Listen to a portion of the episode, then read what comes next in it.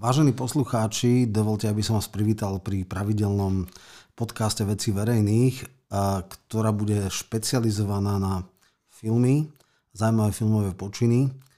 No a našim pravidelným hostom v tejto rubrike bude Tomáš Kičina, človek, ktorý prednáša dejiny filmu, hlboký znalec predovšetkým 60. rokov, ale samozrejme človek, ktorý aj sleduje filmy súčasné, takže vítam ťa. Vítaj. Dobrý deň, vítajte. No, Dneska si pozrieme, alebo si niečo povieme o troch filmoch, ktoré si myslím, že dosť slušne rezonujú. Je to film Kuciak od paradoxne amerického režiséra Matta Sarneckého. Potom si dáme Zuzu Piusi Očista. A potom dáme podľa Hřebejka vraj film 10 ročia, súčasný film, ktorý možno už nie, ale ešte možno v niektorých filmoch, v filmových kluboch, alebo tak sa predmieta Trojuholník smútku od Rubena Östlunda. No a nakoniec zakončíme dnešné rozprávanie o filme takou retrospektívou nedávno teda umretého alebo zosnulého Juraja Jakubiska. Podľa niekoho najväčší slovenský filmár, podľa niekoho nie, je to teda rôzne. Tá jeho tvorba mala rôzne fázy. A práve na 60. roky je tu na môj host veľký odborník, takže toto môže byť celkom zaujímavé. Dobre, poďme teraz k teda tomu Kuciakovi. Tak začnem asi ja, lebo ja som ho videl, ty si o tom len čítal, ale teda určite treba si to pozrieť. No, ako vnímať tento film? Tento film absolútne sa akože pasuje na mainstream. Je tam také troška pre mňa bizarné veci, že slovenskí a českí aktéri, ktorí vedia, tak hovoria po anglicky s titulkami. Čiže je to zjavne ako na objednávku pre zahraničie. Najviac ma tam vyrušuje to, že vlastne ten film začína tak, akože úplne kopíruje narratív médií. To znamená, dobrý Kuciak, talentovaný investigatívny novinár, ktorý v podstate odhaľoval podvodníkov a naraz teda vznikla tragédia. Samozrejme sú tam tie ako keby rekonštrukcia, nazveme to kriminalistická, hej, časová snímka, všetky tie veci okolo toho. A potom naraz strih a teda prepojenie úradu vlády s máfiou. Dneska veľmi dobre vieme, že toto bola absolútne slepá stopa. Vieme aj, ako to bolo, že pravdepodobne Kočner vedel, o čom píše a vlastne vtedy bol ideálny čas, lebo sa mohlo to odkloniť. Aj sa o tom rozprávali, aj tam teda samozrejme vytiahli trošku všetky tie veci okolo toho. Čiže nepovedali ale potom, ale to bola slepá línia. Akože prepojenie na Fica vlastne nebolo. Nikdy Vadala netelefonoval s Ficom. Jednoducho, ako normálne sa išlo bez vysvetlenia, normálne tak, ako vlastne ten základný narratív bol v spoločnosti. Potom ukázali tam samozrejme a nedovysvetlili niektoré veci, tie veľké demonštrácie. Nepovedali tam napríklad to, čo podľa mňa úplne bolo potrebné povedať, že Kiska sa ani len neprerušil dovolenku. Pekne si ostal až do piatku lyžovať. Nakoniec teraz Rado Báťa o tom veľmi dobre hovorí v tej knihe, že to bol najväčší fuck up, aký on urobil. No a potom samozrejme išiel ten proces. Všetky tie veci okolo toho, milión na stole samozrejme bolo tam. Dobre tam bolo vidieť jednu vec, že vtedy Fico skrátka nepochopil, ako sa posunula spoločnosť a hneď na začiatku pri všetkých tých prvých demonštráciách bol pokus o výmenu dvoch ľudí, Tibora Gašpara a Roberta Kaliňáka. O Ficovi sa vôbec nehovorilo. Až keď povedal, že neustúpi ani za žiadnu cenu, keď to jednoducho vár spoločnosti bol taký, že už sa to nedalo ustáť, tak až potom teda tá cena za záchranu vlády Smeru bola veľmi vysoká a dokonca taká, že musel obetovať svoj teda post dačto vtedy Pellegrínimu, čo nakoniec vieme, že malo dlhodobé konzekvencie a dôsledky. A potom samozrejme boli tam rozhovory rodičov, také tie dosť, by som povedal, autentické, neupravené a častokrát výsostne subjektívne, čo je v poriadku, však to sa dá očakávať od rodičov, že nebudú objektívni. Boli tam niektoré také preblesky, že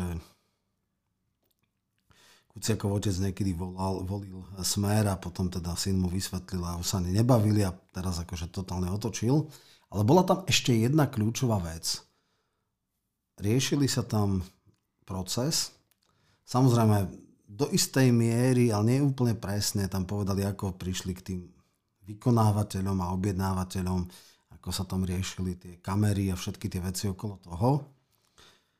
A boli tam aj konfrontácie nahraté, kde teda Žužová to popierala, hej, potom v podstate bol tam objednávateľ, vykonávateľ a všetky tie veci, toto bolo úplne akože doslova, neviem, ako získali tieto dokumenty, ale boli tam a potom bol proces. A Holcová tam povedala na kľúčovú vetu. Ak sa úplne odosobním, čo je veľmi ťažké, tak musím uznať, že dôkazná situácia na doživotie asi na to nestačí. Vieme, že dneska je situácia taká, že špecializovaný trestný súd oslobodil Žužovu a Kočnera, lebo bola dôkazná núdza. Išlo to na najvyšší súd dal nejaké stanovisko na prehodnotenie, vrátil to na špecializovaný trestný súd. Sama Holcová povedala, že ak naozaj si povie, že aké dôkazy vyšetrovatelia vydokumentovali, tak na doživote to podľa nej nestačí. No. Takže toto je taká vec, ktorá by akože stála k tomu. To, že to točí Američan, asi to malo byť také alibi, že to je vlastne človek, ktorému není do nejakých slovenských sporov zainteresovaný a že teda môže byť nestranický alebo nadstranický, ale on veľmi presne kopíruje narratív mainstreamu. Nejakým zásadnejším spôsobom, s výnimkou týchto dvoch ako vecí, čo som povedal, teda to, čo povedala Holcová, tak tam nie je. Teda tá je jedna veta. No a samozrejme, všetci sú presvedčení, že teda objednávateľ je Kočner. A ešte jedna vec tam bola. Že prišla raz SMS-ka, že určite to zdvihne, je to veľmi dôležité. Zdvihla telefón a niekto anonymný jej dal, tuším, 16 teradát, absolútny, kompletný zoznam, kompletné všetky dokumenty, všetky videá k spisu. Čiže, ale že mega brutálny únik informácií. Nijak sa to nekomentovalo, hej? Že teda ukázali tam tzv. Ten projekt Kočnerovej knižnice a v podstate to, akým spôsobom oni to potom teda interpretujú. Pustili tam nejaké zvukové záznamy, tie úplne, že by som povedal, také najjednostranejšie. Vytiahli tam samozrejme aj Dobroslava Trnku a to, ako mu inštaloval tú kameru do toho, ja neviem, do tej krabice, či čo to tam mal. Čiže všetky tie veci okolo toho, v tomto zmysle naozaj akože scenaristicky je úplne jasné, kto sa tomu venoval. Podstatné je, že napríklad bez akéhokoľvek komentáru sa tam ako len tak by the way, ako vedľajšia veta dala, že sa akože že tam bol hrubý únik informácií. Vôbec sa nebolo zdokumentované, prečo to dali. Chcel to niekto akože zametať pod koberec, utajiť. Úplne, že nič. Nebola tam teda tá tlačovka Kostelného, ktorý povedal, že vyťahovať zo spisu je hrubo protizákon, ale my to budeme robiť preto, lebo verejný záujem. Hej, čiže oni sú nad zákonom. Takže toto je v podstate vec. Určite stojí za to si to pozrieť, ale naozaj, že je úplne jednoznačné, že kto tam robil. Ono ťažko urobiť takýto film, by som povedal striktne, akože mimo akýchkoľvek emócií, mimo neviem čoho. Minimálne, čo ale vyčítam tomu filmu, že mala by tam nejaká poznámka počiarov alebo nejaká vetička, dobre, Začalo sa hrať na taliansku stopu, ale talianska stopa sa nepotvrdila. Vadala bol odsúdený v Benátkach a potom kvôli nejakej procesnej chybe ho prepustili a už sú niekde preč. Tie veci, ktoré sa diali, ale nijak nesúviseli s úradom vlády. Vlastne celý ten narratív, že mafiánsky štát a že mafia je blízko pri premiérovi, v zmysle talianské dranghety sa vôbec nepotvrdili a vlastne ako bol to pravdepodobne pokus hodiť falošnú stopu. Hej? Takže toto napríklad tam vôbec povedané neboli. Ja, ktorý to intenzívne sledujem, si to viem pospájať. Ale človek, ktorý to len veľmi povrchne, tak tam sú akože pre mňa ťažké podprahovky. Hej? A toto je pre mňa vec, ktorá je akože dosť... problematická a zhadzuje kvalitu toho filmu. Neviem, či máš ešte nejaké ďalšie otázky. Ty si bohužiaľ nevidel, som dúfal, že pozrieš, že budem viac, ale nevadí. Tak dám ti, keď chceš povedz. To by som sa možno ťa spýtal, že keďže máš o tom už dostatok informácií, že či tam bolo niečo nové pre teba, alebo vlastne možno tie zábery nejaké... Zábery boli, ktoré som nevidel, napríklad tá konfrontácia s Žužovou a tuším Andruškom, tak sa volal ten akože, ktoré... Lebo tam boli tak, že teda oficiálna verzia, že vraždu si objednával Kočner cez Žužovu, Žužova dala, tuším, že Andruška, potom boli, alebo neviem už teraz tie mená si nepamätám, a potom boli teda dvaja vodič a vykonávateľ. A medzi týmito dvoma tam bola tá konfrontácia. Takže to boli také akože krátke strihy, ktoré predtým v médiách neboli. Inak tam boli samozrejme tie štandardné známe veci, milión na stole. Nebolo tam napríklad, keď sa vzdával funkcie a potom ten onen, že ja nikam neodchádzam s Kiskom. Nebolo tam ani slovo o zlyhaní Kisku, že v podstate nepochopil zmysel, že povie, že dá nejaký status alebo čo, že nepochopil vôbec toto. Potom samozrejme nebolo tam ani sekunda o tom, že vlastne náraz utiali tie demonštrácie, keď Šeliga urobil v podstate agenta novej Kiskovej strany, ktorý celé to zaslušné Slovensko zarezal, lebo potreboval získať Kiska čas na tvorbu strany a on teda sa tým pádom za každú cenu dostal do politiky. Vieme, že Šeliga dostal cenu antiosobnosť roka od ich vlastných, od svojich vlastných, od týždenníka Týždeň, takže pre Hríba je antiosobnosť. On je aj pre nás, čiže on je pária z oboch strán. Jeden z jeho blízkych spolupracovníčov hovoril, že nikdy mu nešlo o nič iné, alebo je presvedčená o tom, alebo hlboko sa jej zdá, že vždycky jeho motivácia bola za každú cenu sa na nejakým spôsobom dostať do politiky, aj na hrobe mŕtvych, kde tancuje, čiže to je celý Šeliga. Toto tam tiež nebolo povedané, toto je dobre dopovedať. No a tak to by som povedal, nebola to prvoplánová agitka úplne, že keby to robila Todová alebo, ja neviem, Lipšic, tak by to bolo ešte tvrdšie. Bol tam aj obhajca Kočnera. Zo pár takých vecí tam povedal, ako zrejme z dlhých hodín rozhovorov, alebo z dlhých rozhovorov tam vystrihli tie najtrapnejšie vety a tam, že v podstate rozoberala sa tá šifrovaná komunikácia v tréme a tam v podstate on tam niečo také povedal, že roztopil sa sneh a že ako vypadol zub a že akože, keby to bolo v lete, tak ako v pohode, ale to bolo v februári, že to sedelo. No to bolo také dosť akože nešťastná argumentácia. Nepovedali tam o tom, že bol tam expert na tie etnografické veci, symboly a podobné záležitosti, že ten vlastne interpretoval tú komunikáciu šifrovanú. Boli tam aj podľa mňa také trapné argumenty, že nemuseli šifrovať, čo keď si mysleli, že majú šifrovanú komunikáciu, že boli bezpeční, hej. Takže ako veľa takých pazvukov boli, ktoré neboli dovysvetlené, kriticky povedané. Toto už všetko je na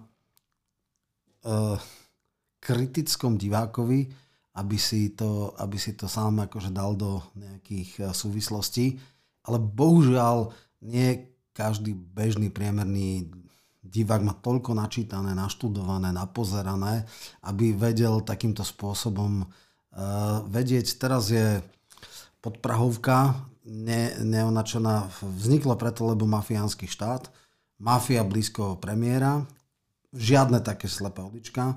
Samozrejme, Kočner zadávateľ, mohlo to vzniknúť len preto, lebo sa tu rozbujel mafiánsky štát do blúdnych rozmerov. Toto je posolstvo firmu a ono je to troška komplikovanejšie. Ono to nie je také čierno-biele. Takže tak. Jasné. Dobre, tak poďme teraz na to, čo sme videli obaja. To bude asi zaujímavejšie. Tak teraz, ja som hovoril dlho, povedz, čo si ty myslíš o filme Zuze Piusy Očistá. Tak očiste si myslím, že som videl asi po dlhom čase dokument, ktorý by som mohol označiť za objektívny.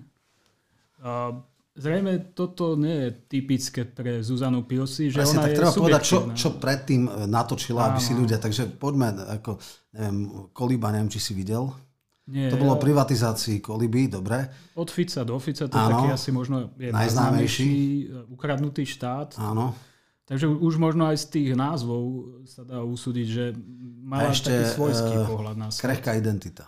Áno, ona ešte robila, myslím, aj s Čechmi. Tam robila Sedliacký rozum, to bolo o Babišovi. Selský rozum. Také. Áno, Selský rozum. Neviem, aj pre český žurnál robila to s Klusákom. Nemoc tretej moci to robila ona? Či? To neviem teraz.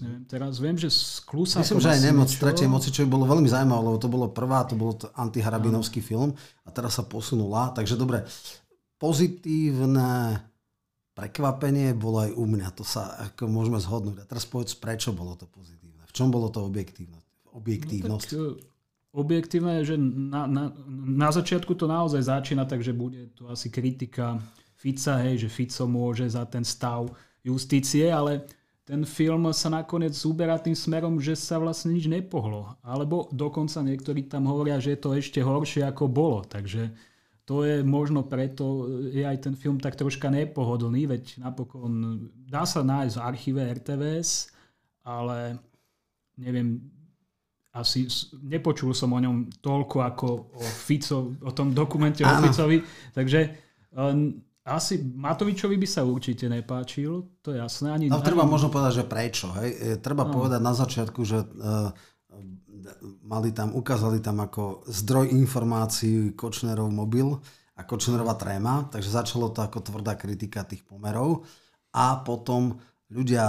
Tiež ľudia Paluda a podobne, to znamená tí, akože zachráňme justíciu a títo aktivistickí, ktorí sa dostali potom aj do súdnej rady a mali tam robiť tie akože čistky, tak to, kde sa to zvrhlo, sa im vôbec nepáči. Áno, no vystupuje tam aj osobne Matovič a tam, ak teda už by som mohol konkrétne k jednej scénke, ktorá ma tam zaujala, tak jedná sa tam o tú kauzu s tou papierničkou. STP, áno. Kde vlastne nevyplatili. Ale ja to vysvetlím, lebo poznám lepšie. V privatizačnej zmluve, ktorú ešte zamečiara Filo, teda veľký magnát, veľký to kamarát Lipšica, k tomu sa určite ešte dostaneme, sprivatizoval, tak bola podmienka, že časť akcií musí dať zamestnancom. On to úplne, že hrubo a na drzovku odignoroval a okradnutí alebo oklamaní zamestnanci sa s ním súdili. Hej. V tom bola tá pointa. A oni samozrejme chodili za ešte ako opozičným politikom Matovičom a ten sliboval hory doly. Sliboval, ako to všetko vyrieši, dával im nádeje a potom sa na nich ale brutálne a cynicky vykašľal. To bolo neskutočné. Tam sa krásne ukázalo, ako tí naivní ľudkovia takémuto Podliakovi a Luhárovi uverili a on si z nich urobil akože úplne cynicky sa s nimi, akože totálne sa na nich vykašľal. Áno, tam je tá scéna podľa mňa... Aj na úrade vlády. Áno, kde sa stretne s týmito ľuďmi, teda s tými oklamanými ľuďmi a jedna z tých... starších ľudí, asi už bývalých zamestnancov, tak má v taške taký ten obrázok, to je veľmi pekná scéna, tam je odfotená s jedným z kolegov, ktorý sa už nedožil toho, že že by došlo k tej náprave a Matovičovi to ukáže a on sa vtedy vyslovene urazí. Ne? Mal si ten pocit, vyslovene sa urazí, že tam je totiž napísané, že Matovič slúbil, že to vyrieši a že už nie každý sa dožil. Aj ten kolega na tom obrázku je už mŕtvý a on hneď ich konfrontuje teda, že či tým chcú povedať, že im niečo slúbil a nesplnil to a vyslovene ráňa jeho narcistické ego, to je tam vidno. A odtedy je k ním aj taký chladný, neviem, či si to všimol. Áno, no, už ho otravujú. Ano. Pokiaľ boli hlúpe stádo, ktoré tomuto podvodníkovi verili, pokiaľ ich potreboval, tak akože hovoril presne to, čo chceli. Potom klasický model, použiť, zahodiť. Hej, tam sa ukáže, že vy ste už akože tá špina, čo ma otravujete, čo tu chodíte za mnou. Však to ako ja nemôžem do justície nič riešiť. Ale áno, toto veľmi oceňujem, že tam je taká ako v dvoch alebo troch líniách. Prvá línia, že teda dobré, tá justícia bola v stave, akom bola. Ale tie teatrálne gestá, tie nočné zatýkanie sudcov, kde samozrejme všetky médiá majú dopredu echo, kde ich tam nafotia hneď a jednoducho robia z toho veľké čeremoro. Toto sa už nepáčilo ani tým ľuďom, ktorí boli tvrdo proti, tí záchranné justície, tí, ktorí boli za zmenu. Tí akože keď videli ako Mazák, aký je to slizky, sami hovorili, že ono to takto radikálne sa nedá, ono to radšej malo vyhniť, malo to ísť nejak postupne prirodzenou cestou. Tieto radikálne veci sú extrémne, veľmi sa im nepáčil ten model. To je prvá línia. Druhá línia, najčistejší z čistých kryštáľovo čistý charakter Lipšic sa ukázal ako krajne bezcharakterný cynik, ktorý práve zastupoval tohto Fila, ktorý úplne podlým spôsobom sa dostal na cenu jedného megapodvodníka, čiže to je náš podvodník, náš privatizár. To, že to bol veľký kamarát, pravdepodobne určite s Mečiarom, pravdepodobne veľmi dobre vychádzal aj z Ficom a teraz je zrazu veľký kamarát týchto, to vôbec nevadí. Jednoducho platí, tak funguje. A tam bola taká krásna vec, že tá pani, tá dôchodkyňa, bývala, neviem teraz, žeriavnička alebo čo, ako ju brutálne šikanoval a že vlastne jej hrozila pokuta za nejaké ohováranie, neviem, 30 alebo 50 tisíc eur. To bolo dokonca 200 tisíc. 200 tisíc, ja som to tlčil.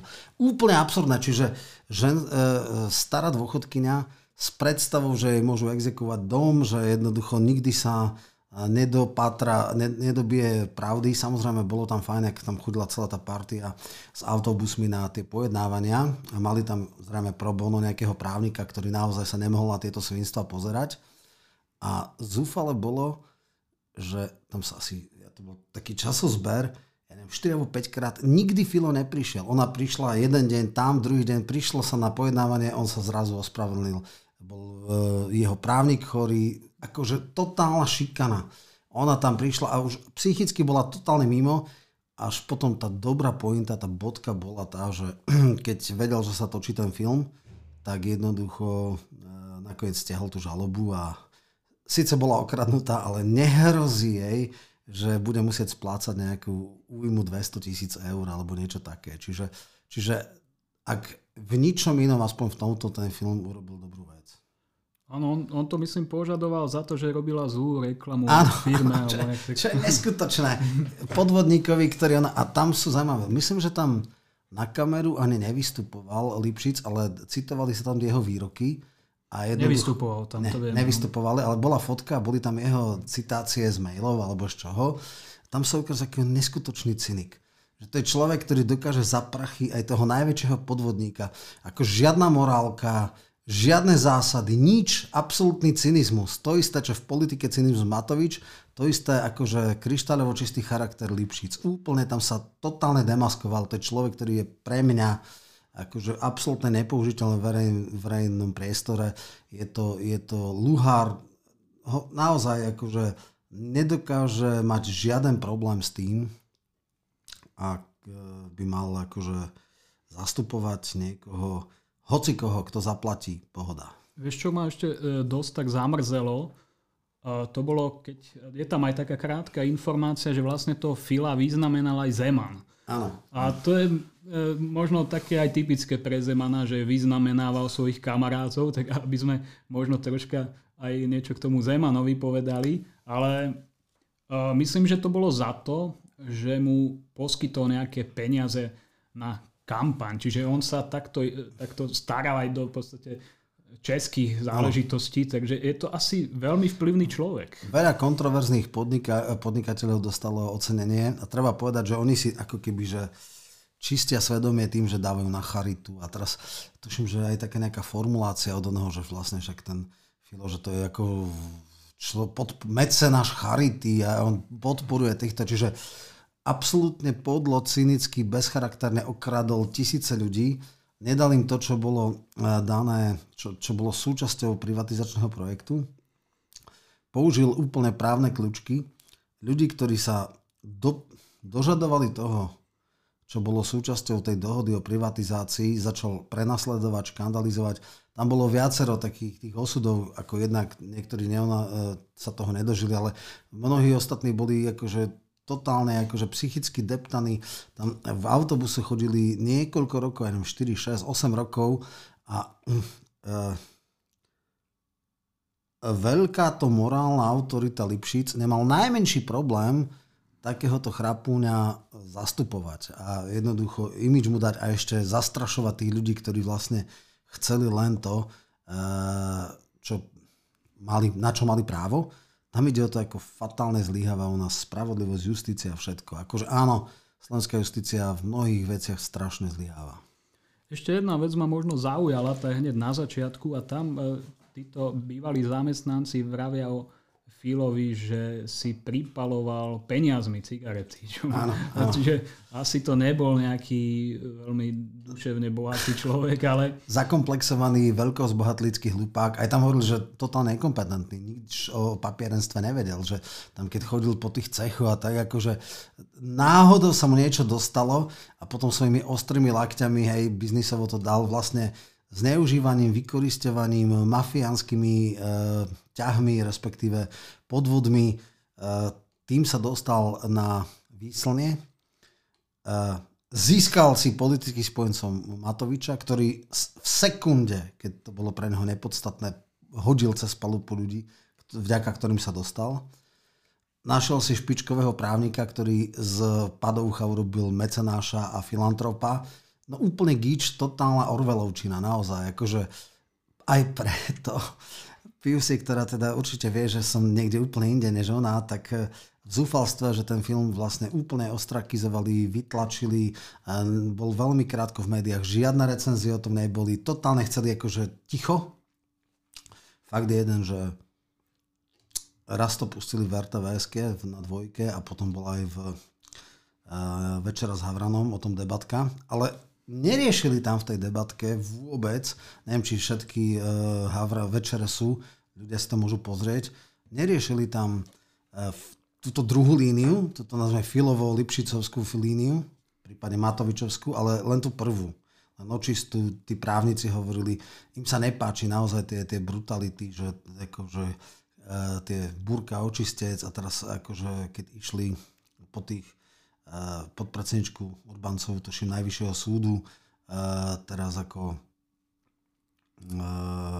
už bola vychystaná, lebo však všetky médiá, teatrálne dávanie náramkov, ťažkoodencií, hej, všetky tie úplne, že tie trapné gesta, tie takéto teatrálnosti a toto sa im vôbec nepáči, že naozaj to, čo robí Mazák v súdnej rade a to, čo akým spôsobom sa teraz glajšal tu aj justícia, to je extrémne, ale že extrémne dvojsečná zbraň a oni si to uvedomujú a preto sa im to nepáči, že im vlastným ľudia, ktorí hovorili a ktorí chceli výmenu, tak sú krajne znechutení a hovoria, že toto je veľmi nebezpečné. To je tiež veľmi silné posolstvo tohto filmu. Ešte možno by sa k tej forme dalo povedať, že je to veľmi jednoducho spracovaný dokument, že vidno, že Zuzana Pius išla asi na vlastnú päsť. Kameru má, myslím, Miro Remo, to je tiež dokumentarista.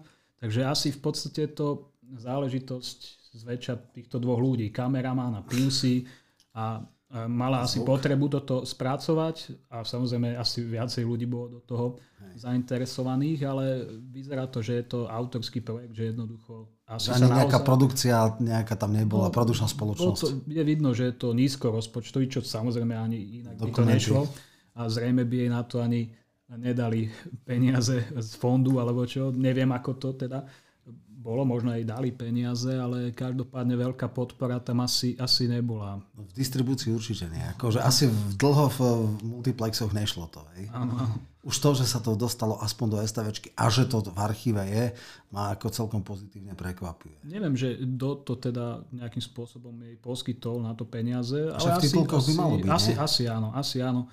Aby som teda neklamal, že nedostala nejakú podporu. Mohla dostať, len potom, ako už pri tej distribúcii už tú podporu nemá. A jedna vec je, že keď robila projekt, tak dala nejaký scenár, tá bola ako očistá justície a možno, že tá druhá línia toho filmu tam nebola tak akože v tom scenári alebo v tom námete, ja neviem teda na základe čoho sa dávajú tie granty, či to musí byť už úplne detailný scenár, alebo stačí byť námet a potom sa to... To je námet, myslím, že to je od námetu záleží. No, takže keď to bol námet, ona to zrejme dopracovala, takže oni podporili niečo, čo ani netušili a hlboko boli sklamaní, takže občas býva akože takáto nechcená vec. Takže ja som to ocenil, akože fajn, keď niekto má takú integritu, že ide do projektu s tým, že má nejakú predstavu a potom narazí na realitu a ju skoriguje, tak treba to oceniť. Áno, a asi by tvojich sledovateľov aj zaujímalo, že je to v archíve RTVS a môže si to zadarmo pozrieť. Aspoň dačo, ona má tuším tiež na vlastnom kanáli YouTube, ale tam neviem, či sú všetky veci, alebo iba nejaké trailery. Dobre, takže druhý dokument sme prešli, teraz poďme k hraným veciam. To tiež si videl, ja teda... Dám najprv nejaké tézy, ktoré boli okolo toho filmu. Takže Ruben Östlund, to je zrejme nejaký škandinávsky autor, teda režisér, natočil knihu Trojuholník smútku. No, Hřebejk povedal, že to je film 10-ročia. Hovoril som s rôznymi inými ľuďmi. No, 10-ročia nie, tak akože film roka. Neviem... na Oscaroch, či je nominovaný, alebo nie. Je nominovaný nie. Aj za zahraničný, myslím, že aj v hlavnej kategórii, ale tam tie šance na výhru v hlavnej kategórii sú veľmi malé. Dobre, tak poďme najprv teda skúsiť si rozmeniť na to, že či a do akej miery sa stotožňuješ s Hřebejkovým, či je to film 10 ročia, alebo teda ani film roka, alebo ako to vnímaš? No film 10 ročia to podľa mňa nie je. Film roka, ani to by som si možno nemyslel. Treba povedať, že je to zaujímavý film, rozhodne. Je originálny a v podstate som bol s ním spokojný. Vlastne myslím, že na tri časti je tak rozdelenia. Každá tá časť má takú inú atmosféru a pôsobí inak.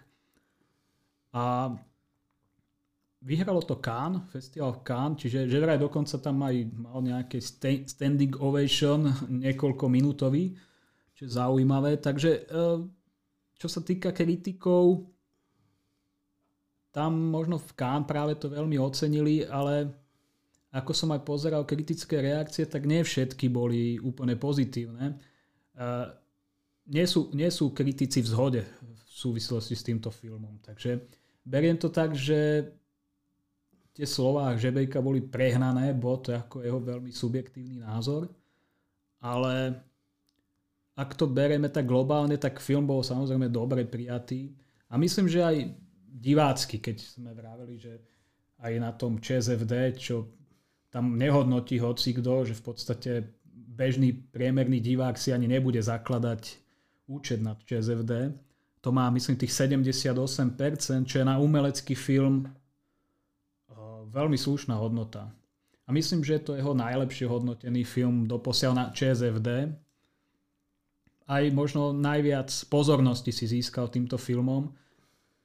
Aj keď je už aktívny režisér už dlhšiu dobu a aj film Štvorec z minulosti zabodoval v Cannes. Neviem teraz, či získal nejaké ocenenie, ale veľa sa o ňom tiež hovorilo ako v umeleckých krúhoch hlavne, alebo v kritici. Prvé obsadenie, asi najznámejší herec je Woody Harrelson, ale boli tam aj nejakí ďalší, takí, no, nie až takí známi, nie sú to akože blockbusteroví autori, teda herci.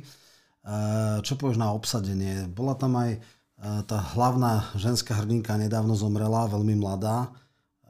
To bola tá Vicky Berlin, nie, počkaj, pozriem si. Ne. Tá najmladšia? Charlie Dean. To je... No, to bola tá modelka? Áno, tá modelka. Aha, tá zomrela. To som ani nepostrel. Áno. Tak to je mrdzuté, lebo tá má veľmi... Ako, mala šancu. Hej, veľa toho nezahrala. Ona bola dlhodobo chorá, mala nejakú ťažkú havárku predtým a mala veľmi porúchanú imunitu a potom na nejakú banálnu infekciu zomrela. Ale to je len akože bulvár návrh. Dobre, povedali sme teda tie vonkajšie veci. Skúsme si teraz povedať, že vlastne o čom bola idea toho filmu. No, ako som to vyrozumel, tak v podstate každá tá časť má nejakú inú atmosféru a aj iné témy sa tam možno riešia. Globálne, tematicky je to satíra, by som povedal. Tá prvá časť je taká menej výrazná. To je v podstate, tam sú tie dve postavy, tá modelka, influencerka so svojím priateľom, ktorý neviem, či je tiež influencer, ale model. Je to model, takže to sú ako takí predstavitelia mladej generácie, ktorí teda nie sú veľmi prakticky zameraní, žijú z tých internetov a genderové záležitosti tam strašne riešia. Áno. Je tam tá scéna s tým platením. Áno. Či by mal platiť muž alebo žena. A je tam aj ostrá hádka následkom. To bolo celkom vtipné, ale to nebola to ešte tá satirická poloha. To bol taký skôr nenápadný humor, jemný. Možno ani nie tak humor, ale také pozorovanie. Ja som čítal, že vlastne že tú scénu s tým platením, že to režisér čerpal z vlastných skúseností, že on mal vždycky takýto problém s tým, keď niekde s partnerkou bol.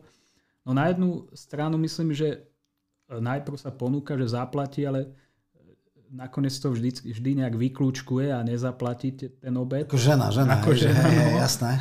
A toto mu povedal, že ona vlastne ako modelka zarábala viacej a že prečo vždycky to tam je. A teraz začali tie genderová vyváženosť a všetky tie, ani nie feministické, ale tie také, ako ja neviem teraz, čo je to generácia Z, alebo také niečo, že týmto žije, hej, že vlastne ja neviem, teda za mojich čias bol úplne samozrejme, že keď niekde pozval alebo išiel muž s ženou, tak platil on a nikto to neriešil.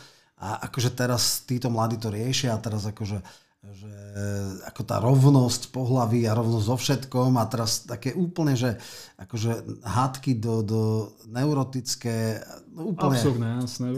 Celá tá scéna je absurdná.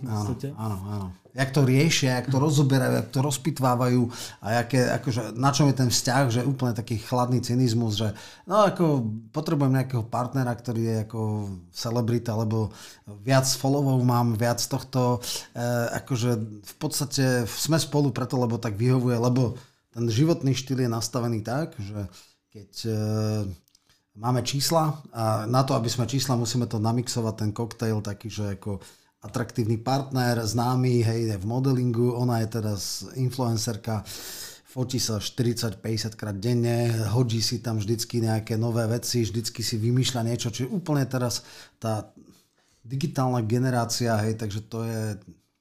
A ja tam mám ešte jednu vec a tá sa vlastne línie všetkými troma časťami a to je tá brutálna deklarácia rovnosti, všade akože plno tých rečí, tých deklarovaných, že každý má rovnaké šance, každý je rovný a spravodlivosť a neviem čo a všetky tieto a potom ten brutálny nárast s realitou, hej, že keď pôjdeme druhú vec, že teda oni sú na tom super luxusnej jachte a teraz všade hovoria, že teda že je rovnosť, ale pritom ten kontrast medzi posádkou a tými akože hostiami je úplne šialený. To je horšie ako za feudalizmu.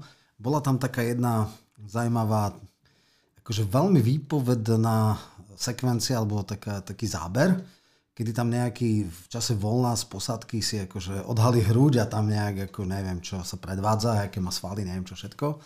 A teraz tento model, tá jeho influencerka sa na neho pozerá, že to je vrchol, že chod sa okamžite sťažovať, že on tu na akože robí neviem čo sa predvádza. A V sekunde bol odpálený z posádky a musel ísť preč, lebo nejaký influencer sa mu to nelúbilo. Čiže ako posádka je všetko. Teda posádka je nič. Hej, to sú tí často Filipínci a všelijakí takýto. A oni, ale plná ústa rovnosti. Hej, všade je rovno všetko. Čiže toto bolo taký, akože pre mňa úplne hneď mi to tak zablikalo, že wow, že toto je pekná karikatúra a paródia. Áno, no tak asi najvýraznejšie sa všetko láme v tej poslednej časti. Hej, no toto presne, ale poďme ešte k tomu rozhovoru medzi kapitánom a tým ruským, že predávač hovien, akože nejaký, neviem čo, hej, akože ruský kapitalista a americký komunista, hej. A práve ten herec... Woody Harrelson hrá toho kapitána, je dosť osvieženým pre ten film, podľa mňa. Tam bolo, že prvé, takisto, že akože on má ako keby najdôležitejšiu funkciu, že kapitán, ale ako 4 dní ho nikto nevie vytiahnuť z kajuty, lebo tam schlastá, je tam na mraky. A vlastne všetko robí tá extrémne úslužná a snažlivá nejaká šéfka personálu plus prvý dôstojník a vlastne tam riešia, to bude pointa vlastne ten kapitánsky deň, kedy kapitán v uniforme príde privíta tých hostí. A akože dajú to, ale to už prebiehame v čase, kedy tam je nejaká obrovská výchrica alebo niečo, hej, no ale toto nie je podstatné. Podstatné je, že on je úplne že k ničomu, totálne je, že prázdny človek, respekt nie je, že prázdny. On v tých debatkách bol zaujímavý, ale akože nepriložil prstom k dielu, hej, ale je tam kapitán, hej. A všetko to odmakajú tí jeho, že ako keby niekto, ako fakt, že nová šľachta, makajú všetko ostatní. A potom samozrejme sú tá debata, vlastne to bolo aj v traileri, aj všade, keď tam hovoril, že teda citovali tam Marxa a všelijaké takéto veci a že on je marxista, nie komunista a podobne. No tak toto môže byť celkom zaujímavé. To bola také osviežené tá debatka. Áno, tak to je taký súboj medzi ruským kapitalistom a americkým komunistom. Marxistom. Každý uvádza svoje nejaké...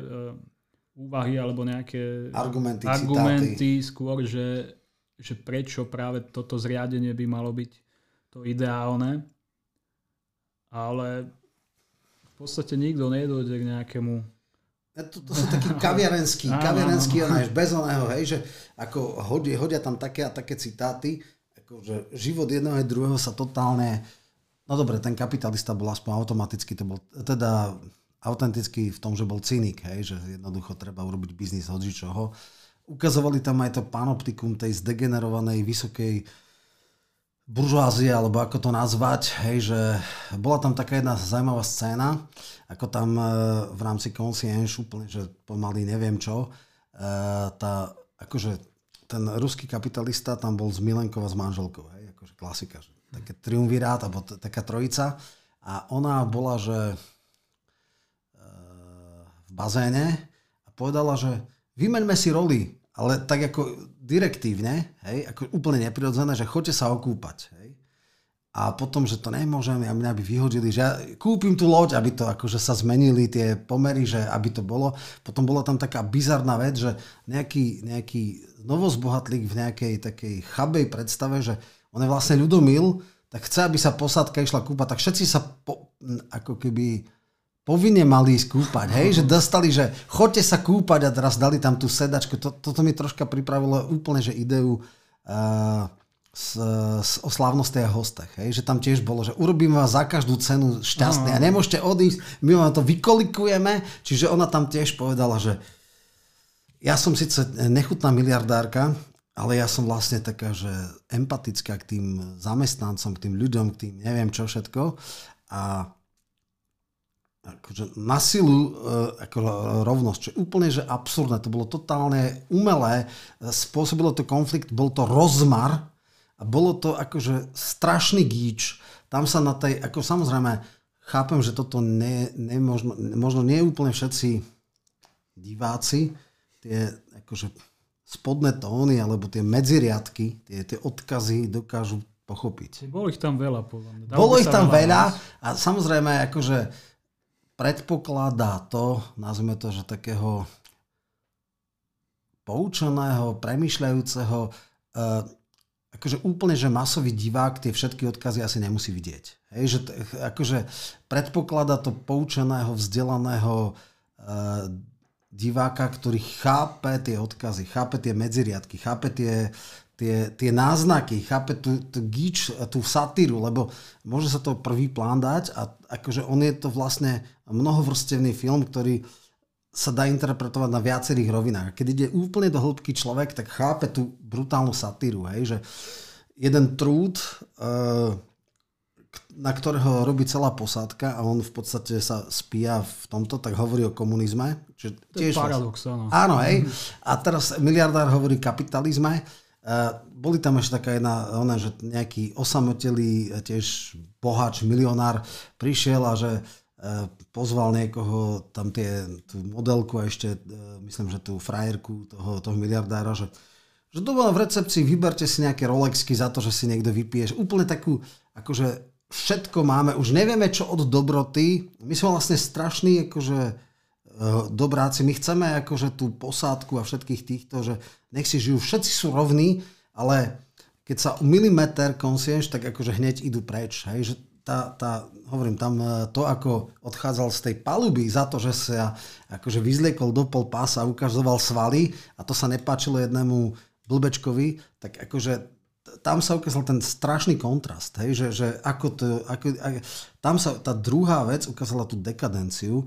Akože nechcem robiť nejaké násilné paralely, ale skrytý pôvod buržuázie tiež pred 60 rokmi v podstate ukázal tiež na zahnívajúcu vrstvu alebo iným spôsobom, inými prostriedkami, ale také nejaké veľké paralely, ja si už do detailov to nepamätám, ale toto mi dáva, že v tej druhej časti bolo tiež ako keby karikovať túto triedu týchto novozbohatlíkov, miliardárov, influencerov, tí, ktorí sú dneska hot a oni žijú v nejakom svojom svete, sú v podstate paraziti a na nich musia robiť vymakaný, ako keby, že meritokracia bola šéfka toho personálu, ktorá všetko musí byť úplne dokonale, všetko presne šlapať, lebo ona je zamestnankyňa nadnárodnej spoločnosti, ktorá toto zabezpečuje. Všetci musia makať na nejakých trúdov, ktorí akože sú len karikovaní a smiešní. Hej? Tak tam sa ukazuje. A potom v tej tretej časti bola tá pointa, že do akej miery sú oni vôbec životaschopní. Tak môžeš tú tretiu časť. Tá tretia časť, no, tam v podstate sa ujme vedenia, čo je tiež paradox toaletárka. Ako tá posledná z posledných.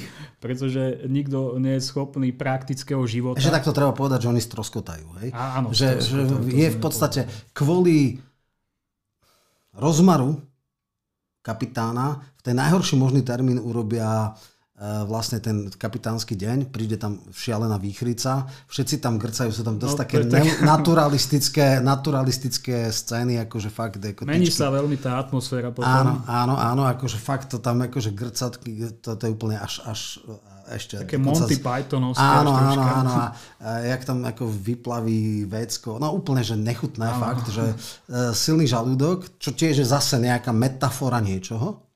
A potom v podstate ešte tam je taká jedna večička, že však počkaj, že oni tam sú ožratí na kapitánskom mostíku, zapnú ten vysielač a tam hovoria všetky blúdy, jednak teda, že dobre, potápame sa a potom, že komunistický kapitán to ťahá k Kube, hej, že ostrov slobody, nebola to nakoniec Kuba, hej, že teda, ale zase to malo byť asi možno nejaká metafora, nechcem teda nadinterpretovať, ale tá Kuba tam bola, že ideme k nebolo to tam, že kde, ale fakt je, že stroskotali. No a teraz môžeš pokračovať.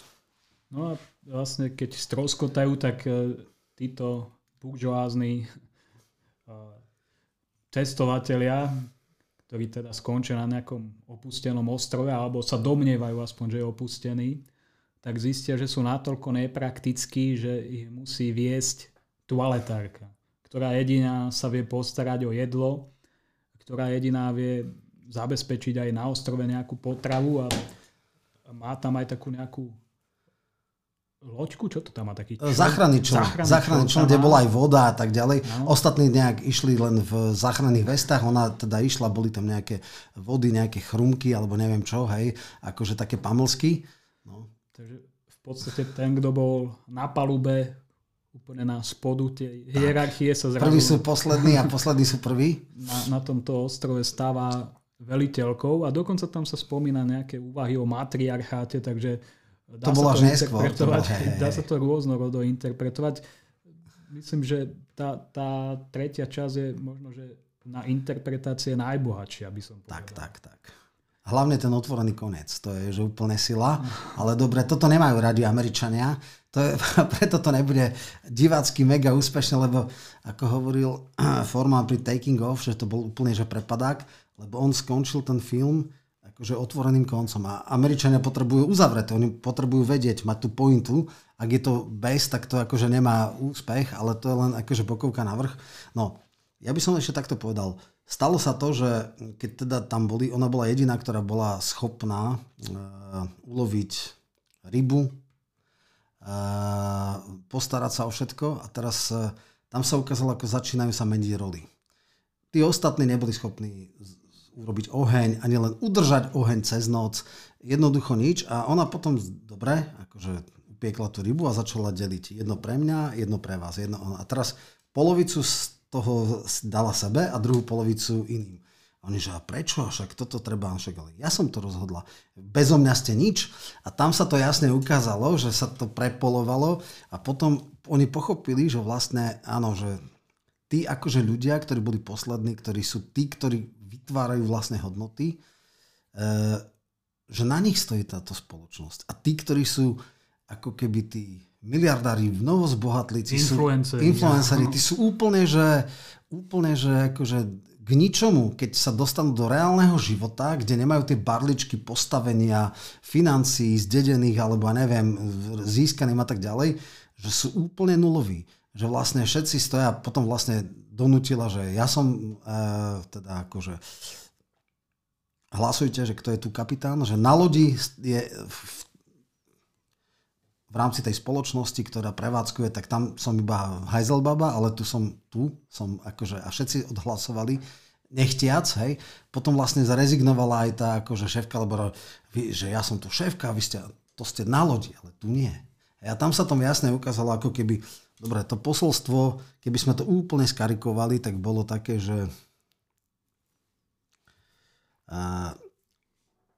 títo ľudia, ktorí dneska verejne hovoria, že oni sú vlastne tí lídri v spoločnosti a tak sú vlastne totálne neschopní. A že vlastne oni žijú z práce tých drobných ľudí, ktorí na to by prežili, musia byť oveľa životoschopnejší, oveľa kreatívnejší, oveľa, by som povedal, racionálnejší, nehrajú sa na niečo a tak ďalej. No a tam bola ešte jedna taká podlínia, tam sa ukázali aj lámanie charakterov, že ona teda nechala tam nejaké chrumky alebo neviem čo a nechala to tak, aby teda, že testovala, že do akej miery sú akože... Bol tam ešte jeden predstaviteľ tej akože robotníckej triedy alebo tých modrých golierov, tam nejaký strojník, ktorého nikde poznal, taký Černoch, hej, a teraz ten s tým akože modelom. Jedinú vec, ktorú mali robiť, že ťažko sa tam zaklal oheň, to znamená, mali udržiavať ten oheň. No... ani to nedokázali, ale jednoducho otvorili tam tie chrumky a začali jesť a neviem čo. Tam sa ukázalo, že hlad ako mení a láme charaktery a bola tam taká vec, že tým, že neudržali oheň a takto povedali, vy ste si nezaslúžite si jesť. Hej? Ale potom vlastne tá hajzelbaba teraz ako keby kapitánka vlastne prespávala v tom záchrannom člne, kde bola teda akože uzavretá a tak ďalej, nepršalo na ňu a tak. A zobrala si toho modela akože so sebou, že tam mal prespávať. A teraz tam tie také akože vzťahy, že no ale bude, nie že sa ono, že maximálne sa je, že masáž chrbta alebo neviem, krku alebo čo. Akože také tie, ako by som povedal, seba klamy si tam dávali, hej, že nič nebude a tak. A ona to samozrejme však využila ako, nechcem povedať, že sexuálneho otroka, ale že využila svoje postavenie tá hajzelbaba, že normálne by sa o ňu ani neobtrel, ale takto vlastne sa to ako keby prepolovalo. A tam sa, že keď sa ľudová trieda dostane k moci, tak tiež ako využíva to svoje možnosti alebo to svoje nové postavenie na zneužívanie v rámci tohto. Hej? A to bolo práve také, že... Aj to genderová taká výmena v podstate to bolo. Hej, ona tým, že vlastne bola šéfka, tak vlastne ženy tam ako keby, hej, ona to všetko riadila potom, aby vôbec prežili. Ona im tam lovila tie ryby, ona im tam upekovala, varila, vedela rozložiť oheň a tak ďalej, že v podstate na nej boli závislé, ale samozrejme potom si brala nejaké bonusy na vrch, hej, že v podstate... Tam bola taká jedna vetička na konci, že teda nemala deti, že v podstate nemala žiaden súkromný život, celý život mimo. Tak teraz mala modela, čo by sa nikdy za normálnej okolnosti, hej, on by si ja nevšimol, že kto taký je. A teraz akože... A ďalšia vec tam bola, že aká je teda nejaká morálna integrita, že kvôli kusu žvanca, tak akože... Robila sa, že nie, ale vlastne dala jej frajera, ktorý každú noc tam musel stráviť a ukázalo sa tam, že... Z toho mala výhody. Áno. Priateľ s výhodami, či také niečo. Čiže tam sa to tiež krásne ukázalo. No a potom bola tá pointa, ktorá je práve tá otvorená. A to je to, že teda ten ostrov z jednej časti bol neobývaný a z druhej už bol akože obývaný. Hej? A v podstate tesne pred koncom išli na taký trip, že tak pozrieme sa po nejakom jedle, že či tam je a tak... No a našli tam nejakú pláž, to bolo už také úplne na konci, taká pointa. Tam práve bolo, že prvá línia, že však vy ste schopná, teda tá influencerka jej povedala, ja si vás zoberiem za asistentku. To znamená ako keby, že v štandardnom svete zase budeš len mne slúžiť, nebudeš úplne, že hajzel baba, lebo však sa ona, budeš o nejaký level, ale zase budeš len môj sluha, hej. A ešte tam bola jedna, že no, tak čo snívate o tom, že sa... vrátite a budete s vlastnými deťmi a tam bola tá vetička, ja nemám žiadne deti, ja nemám nikoho, hej, že ja som celý život statusovo daná na to najnižšom mieste toho rebríčka a potom povedz teda tú pointu, čo tam bola. No, to sa stane všetko, keď nájdu tam ten výťah, myslím, že zistia, že vlastne to je nejaký luxusný rezort, ten ostrov, ale z opačnej strany. No a táto hajzelbaba, ako teda ju nazývajú, alebo toaletárka, tak sa chopí takého kameňa, pretože vie, že asi už nebude mať žiadnu moc v tom normálnom svete. Tak, teda. tak, presne tak. A vyberie sa za tou ženou, za tou modelkou, lenže potom sa nedozvieme, ako to úplne... To nevieme, pretože má tam kameň a chce ju rozmlatiť. A teraz je tam, ja som bol, že či ju videla, lebo ona akože sedela a ako periférne mohla vidieť, či ide za ňou alebo nie. A či tam ju povedala, však ako urobím z teba svoju asistentku. A vtedy ako keby zastala a tam to stoplo. Hej? Že to je presne to, čo strašne majú americkí diváci radi, že otvorný koniec. Hej? Že tam sa jasne ukázalo. Bola tam ešte jedna taká sekvencia, ako tam zrazu z ničoho nič prišiel nejaký podomový obchodník s nejakými falošnými Rolexkami a začal tam predávať, tak oni už pochopili. A ešte tam bola jedna vec, že ako keby zrejme následkom toho utekal ten model na tú druhú časť ostrova, lebo ako keby si uvedomil, že je životne ohrozená tá jeho influencer. Tiež som to tak pochopil. Hej, lebo on tam potom utekal ako keby, že dobre, vraciame sa do normálneho sveta a tým pádom vlastne ten svet... Ako keby pochopil. Tá ženská môže prísť o všetko a teraz samozrejme nechali to brutálne otvorené, čo tohto, takže ako sociálno-kritický film, satíra, všetko v pohode, je to tam namixované, kladie isté otázky, možno, že ako filmárske postupy tam nie sú nejaké výrazné, skôr tak lineárne natočený film, bez nejakej špeciálnej kamery alebo čo. Nemá to ten, by som povedal, formálne artový obsah, alebo teda formu. Ale samozrejme, určite film na zamyslenie a aj s takými tými nejakými satirickými šľahmi. Ono sa to dá v viacerých rovinách. Toto bude iba tak akože satirická komédia, tak z toho až tak veľa mať nebudeme. Kto sa nad tým filmom bude zamýšľať, tak samozrejme bude mať viac z toho filmu. Tak. No ja som ešte vlastne myslel to, že spočiatku to ako úplne satíra nevyzerá, že ako keby sa ten satirický raz stále prehlboval, mám pocit, a nakoniec to vyrastie v úplnú, ako jednoznačnú satíru na tom ostrove. Dobre. Ešte no, možno povedať, že tam ako sa chcú zabiť takéto zviera, tí neschopní. Osol, to bol klasický osol. Áno, to bol nepraktickí ľudia. Tak jeden z nich sa teda ujme, že s kameňom ho zabije a je to strašné utrpenie, pretože kvičí a niekoľko raz ho triafa. A to mi je zaujímavé, on musel tam byť ten osol v nejakej pasci, lebo on sa nehýbal. Čiže to keby ono okamžite utečie a tam vlastne však tiež také tie stereotypy, však ty si Černoch, ty si akože veľké svaly máš, ty ho zabij. Hej. Ale myslím, že to nie je ten Černoch. On tam začal a potom dorazil ho niekto iný, ale iní na to nemajú žalúdok a tak sa ho chopí jeden z tých ako neschopných, nepraktických ľudí a stále ho mláti tým kameňom, áno, až potom na ňo niekto zakričí, že do hlavy ho by. je to veľmi zaujímavá scéna. Hej, to bol tuším ten... osamelý milionár, ten s tým, potom, čo chcel kúpovať Rolexky, hej. Dobre, takže neviem, myslím si, že premýšľaví diváci by si to mali pozrieť. Neviem, či to bude v nejakých streamovacích platformách.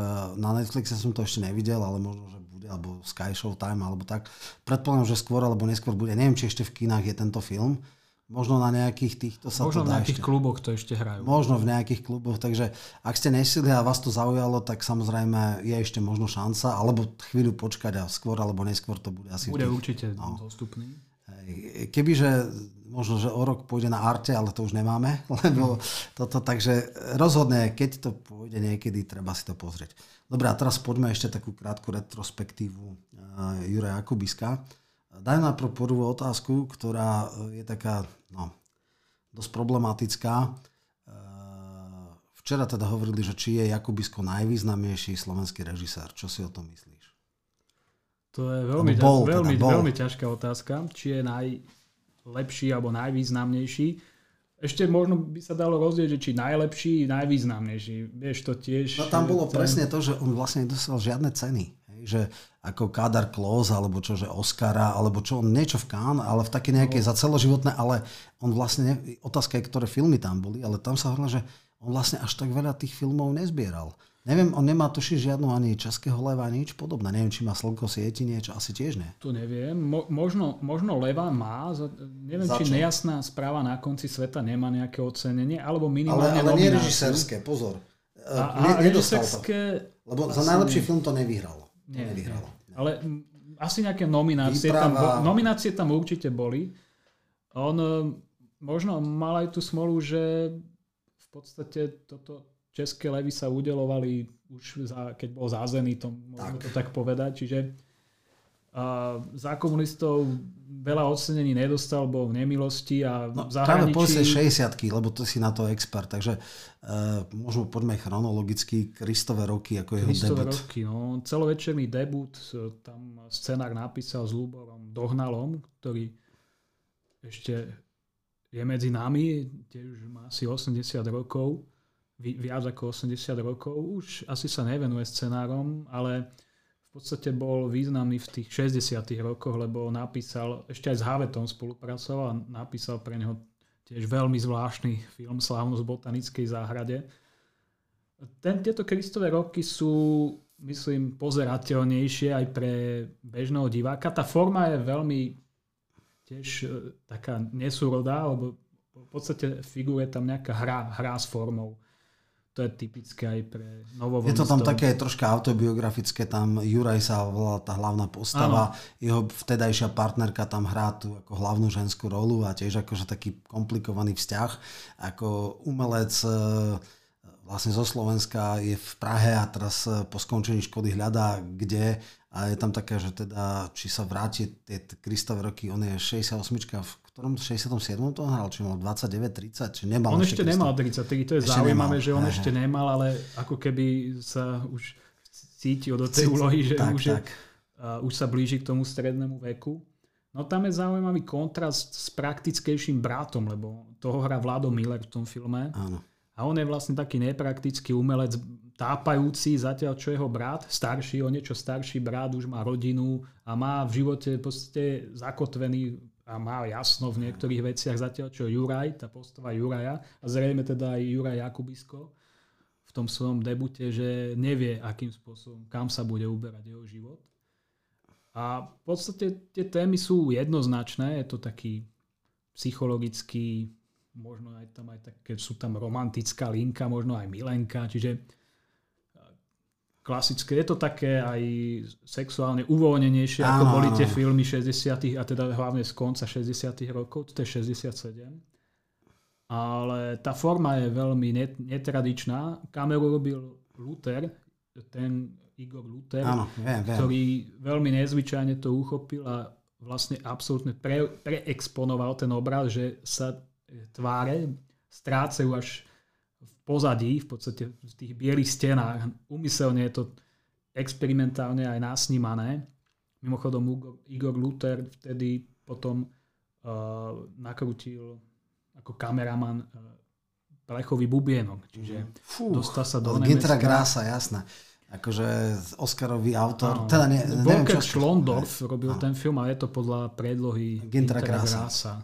Čiže veľmi slávny film, možno jeden z najslávnejších nemeckých filmov. Takže pri kamere bol vtedy Slovák. Jasné. To je na tom zaujímavé. Z toho ešte, že pôvodne mal tú hlavnú rolu hrať Abraham, ale dostal nejakú inú rolu, tak potom to hral teda iný herec. A samozrejme tam bolo typické, že strašne veľa nehercov hrali. 60-ky sú typické tým, že tam nie sú tí profi herci, ale väčšinou to bolo nakoniec to robil aj Forman. Hej. Hožima a Panenko je takmer všetko sú neherci, alebo väčšina je nehercov. Takže toto je tiež taká vec. No a poďme k takému ďalšiemu, čo sa tebe možno vizuálne a tak zdá najsilnejší Zbehovia a pútnici. To je v podstate také metaforické podobenstvo o prvej, druhej a tretej svetovej vojne. Časť scenáru bola inšpirovaná Ladislavom Ťažkým. Ja som sa s ním o tom rozprával, lebo veľmi dobre som ho poznal. A tam už je ten štandardný Jakubisko, to čo potom bolo aj, myslím, tá karnevalizácia a tie výrazové prostriedky a tá kamera a všetky tie veci aj v Tačkových sirotách a bláznoch. Ako ty vnímaš tento film? Lebo to už bol podľa mňa taký ten čistokrvný Jakubisko naozaj so všetkým všudy. Áno, to už bol aj cynickejší, aj farebný. A on sám Jakubisko hovoril, že myslím, že taký aj citát mal, že po tom, čo nakrutilo Kristové roky, tak ho niektorí považovali za takého jemného, dobrého chlapca, ale po tomto filme si budú myslieť, že je to cynik, pretože ten film je aj obrazovo ďaleko možno pochmurnejší, nepríjemnejší a hlavne cynickejší a už nešetrí ani tie svoje postavy, tie osudy ich sú kruté nakoniec a je to vlastne aj dosť krutý film, keďže sa to zaoberá vojnou. Tá téma je vojna ešte, možno to treba aj teraz dodať, že tam je tá vsúka dokumentaristická, ak si pamätáš, čo prišli vtedy v tom 68. vojska Varšavskej. To sa 68-69 točilo, alebo tak nejak? Viem, že prerušený bol Dovidenia v pekle priatelia bolo prerušené. To sa v 90. dotočilo. To bolo také, že 20 rokov roztočené. Toto bolo nakrútené v tej dobe. A bol Trezorový potom už. Potom sa to samozrejme dostalo do Trezora a oni mali potrebu tam zaradiť medzi druhú svetovú vojnu a tretiu svetovú, tak mali potrebu zaradiť tie zábery tých tankov vojska Varšavskej zmluvy, čo teda prišli. Čo bolo potom jasné, že to skončilo ako Trezor. Hej, takže. Áno, oni dokonca chvíľu uvažovali, že to ani nedotočia, ale potom teda to nakrutili a vložili tam tento odvážny záber, čím teda odsúdili film ako úplne do Trezora. A tá tretia povietka je potom vlastne sa týka tretej svetovej vojny, čo je také zaujímavé. Asi najsilnejšia, ale áno, ako výtvarne, alebo inak takto. Treba povedať, že Jakubisko pôvodne chcel študovať kameru. On mal šupku, alebo teda v podstate umeleckú školu a tam robil fotografiu. A on akože robil v podstate, veľa kreslil. On si vlastne urobil každý film si rozkreslil do tých, jak sa to volá, storyboardov. Hej, čiže v tomto bol, on bol naozaj akože výtvarne strašným spôsobom nadaný a tá vizualizácia, alebo tá obrazová, kamerová zložka bola u neho veľmi silná. Hej, to je akože, on mal taký jasný rukopis, v niektorých filmoch to nevidno. ale v niektorých to vidno úplne, že výrazne. V týchto 160-tok úplne. Už potom, keď pôjdeme, ja neviem, do asi divácky najsilnejšieho filmu, čo bola Nevera po slovensky, tak tam je to lineárne natočené. Má to nejakú poetiku, ale akože tam nejaké experimenty nie sú. Dobre, potom teda ostal ten rozseknutý film Dovinenia v pekle priatelia v 90. roku. Ešte treba dodať jednu vec, že v tomto filme Zbehovia a Putnici si sám robil aj kameru, lebo Igor Luther nemohol vtedy, takže bol schopný aj sám aj režirovať, aj kameru robiť, takže vizuálne bol možno najlepší, alebo najvýznam. Nerad používam slovo najlepší, ale tak... No, určite nebol divácky najúspešnejší. Nebol, ale bol to veľmi vizuálny režisér. Áno, presne. V vizuálnej stránke boli tie filmy špičkové na svoju dobu. Áno. No, čo povedať k Dovidenia v pekle priatelia? Ešte tam predtým sú tie Vtáčkovia. Vtáčkovia, Siroty a blázni, áno. To je taký najanarchistickejší možno film. Áno, tiež veľmi uvoľnená forma. Troška mi to pripomína Havetu, aj keď samozrejme oni mali inú poetiku, ale ako slávnosť v botanickej záhrade, to sa mi také niečo pozná. Tiež áno, rebelstvo a takéto veci.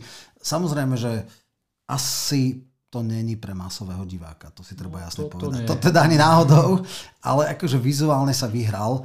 To je, ako, je otázka, či by napríklad takéto filmy dneska mohli fungovať, lebo nejaký štandardný producent by do toho asi nešiel. Možno nejaké, že artové, niekde úplne na okraji, akože nejaký grant, ale myslím si, že dneska, keď je komercia akože prvá, tak takéto filmy už asi nebudú ani zvykať. Alebo teda veľmi okrajovo budú vznikať. Tam ešte to bol samozrejme tiež film, o ktorom vedeli, že ako náhle ho dokončia, tak pôjde do trezora. A tam je taká zaujímavá vsúka, že komunisti vlastne nemali rádi ani Štefánika. Áno. A on tam náschvál teda umiestňuje zábery k mohyle. Áno. A na záver sa jeden z tých bláznov spácha samovraždu a má na sebe zavesenú vlastne takú sošku Štefánika. Čím podľa mňa tak troška náraže Jakubisko na to, že aj títo nepohodlní ľudia alebo blázni, oni sú ako reálne na konci skončia ako blázni. Najprv sú to anarchisti, lenže nejaká tá neviazanosť ich nejak tak opantá, že potom je tam aj vražda. Tak je to naozaj, že sa zbláznia reálne v tom bláznivom svete. Čo je ako silná metafora. Tam si treba povedať, že tieto veci akože v neslobodnej dobe sa hralo na tie spodné prúdy, na tie znaky, na tie náznaky, na tie akože... A toto bolo prešpikované, tento film. Ako všetky, 60.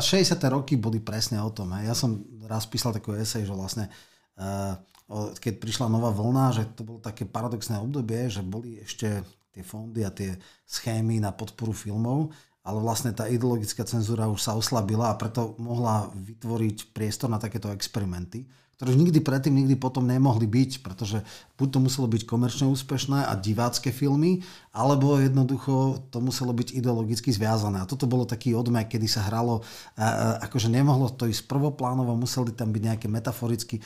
Samozrejme, že to sa dá interpretovať obraz po obraze a dajú sa o tom krásne eseje písať, že čo tým asi autor chcel a dointerpretovať a hlavne akože ten muzický divák si to mohol samozrejme povedať. Stano, a pre mňa sú tie záverečné obrazy, kde teda padá do Dunaja ten hlavný hrdina alebo jeden z tých hrdinov aj s tou soškou toho Milana Rastislava Štefánika.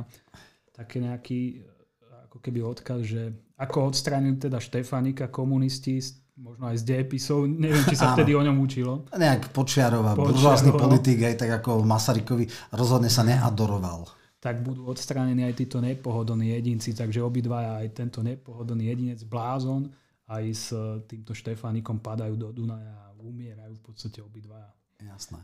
Symbol jednak bláznostva, symbol Štefánik ako symbol národu. Niekedy má človek takú až nostalgiu, že ako bolo to fajn, keď človek mohol také tie rôzne vrstvy odkrývať a akože to filmové umenie akože nebolo také prvoplánové, lebo akože keď si pozrieme, kde bola v 90. rokoch sa začala kinematografia všeobecne, nie len Jakubisková, tak už to bol úplne iný level.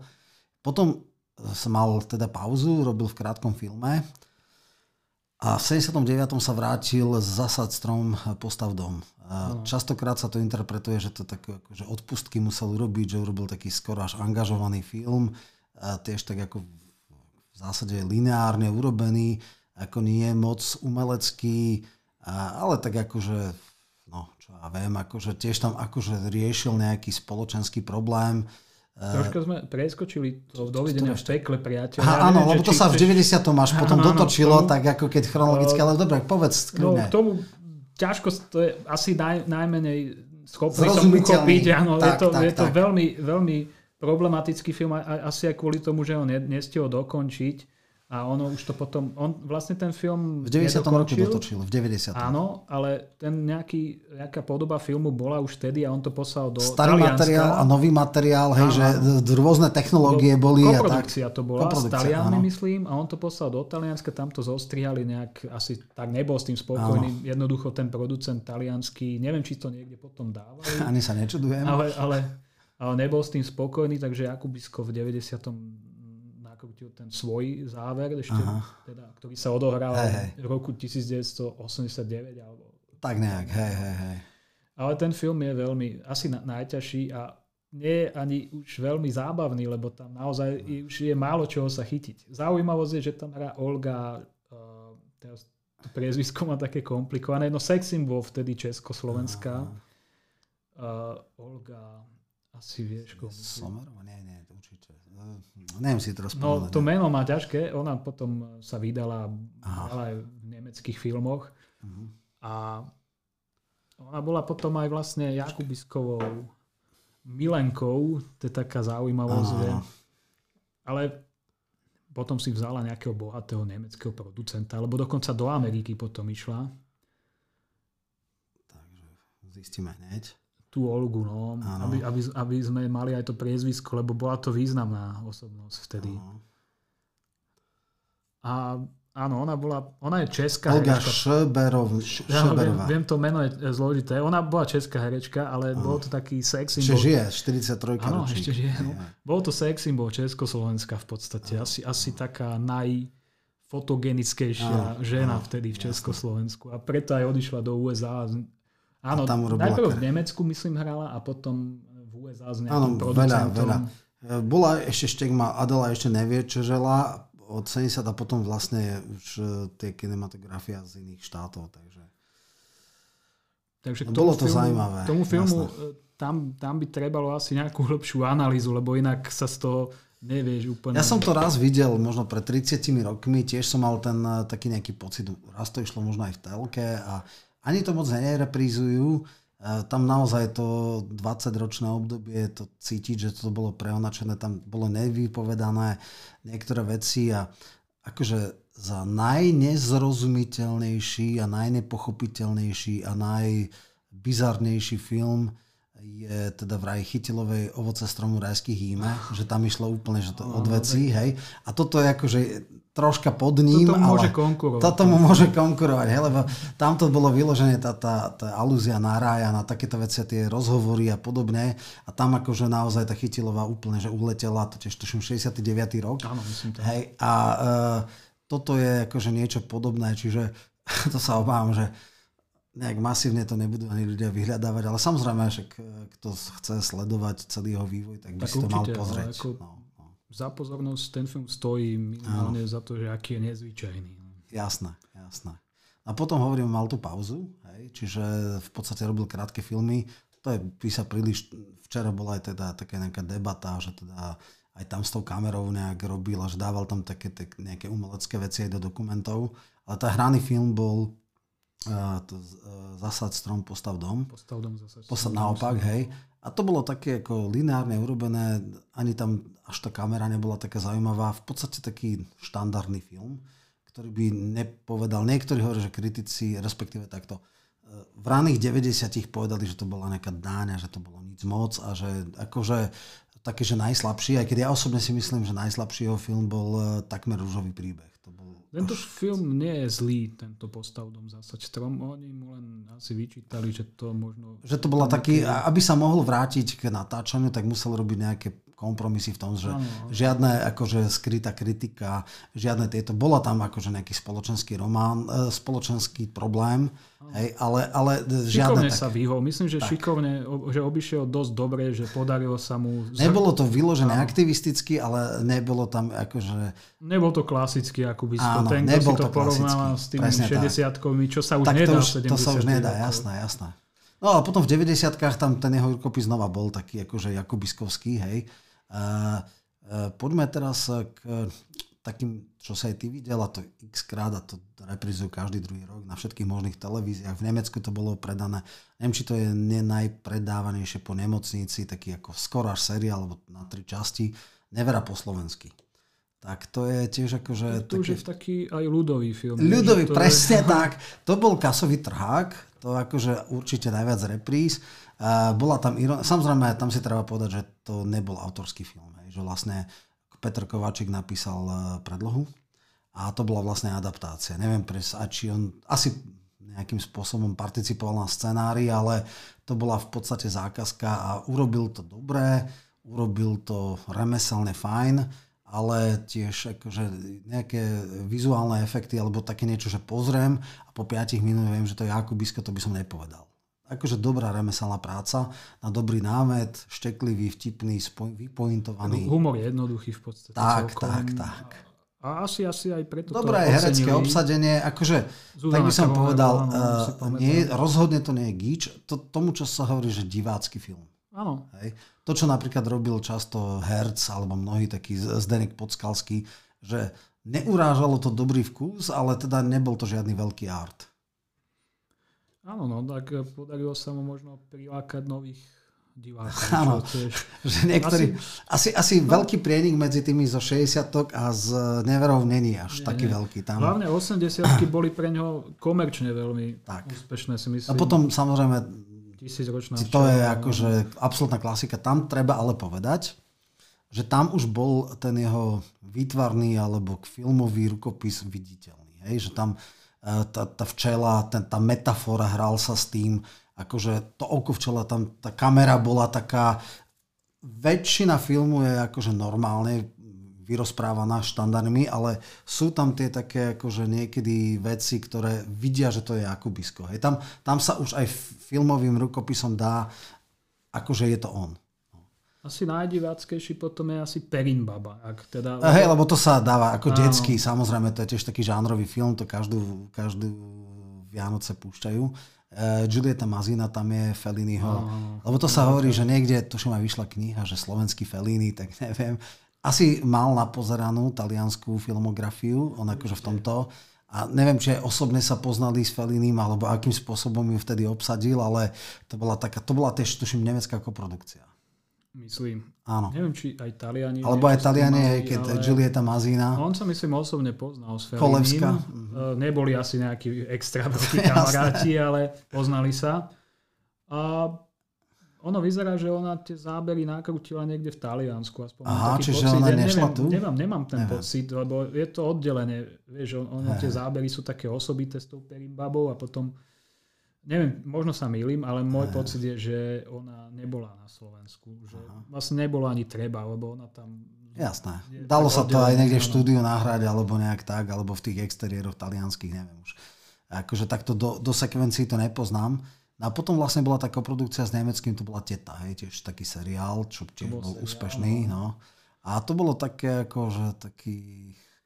Jak sa to volá...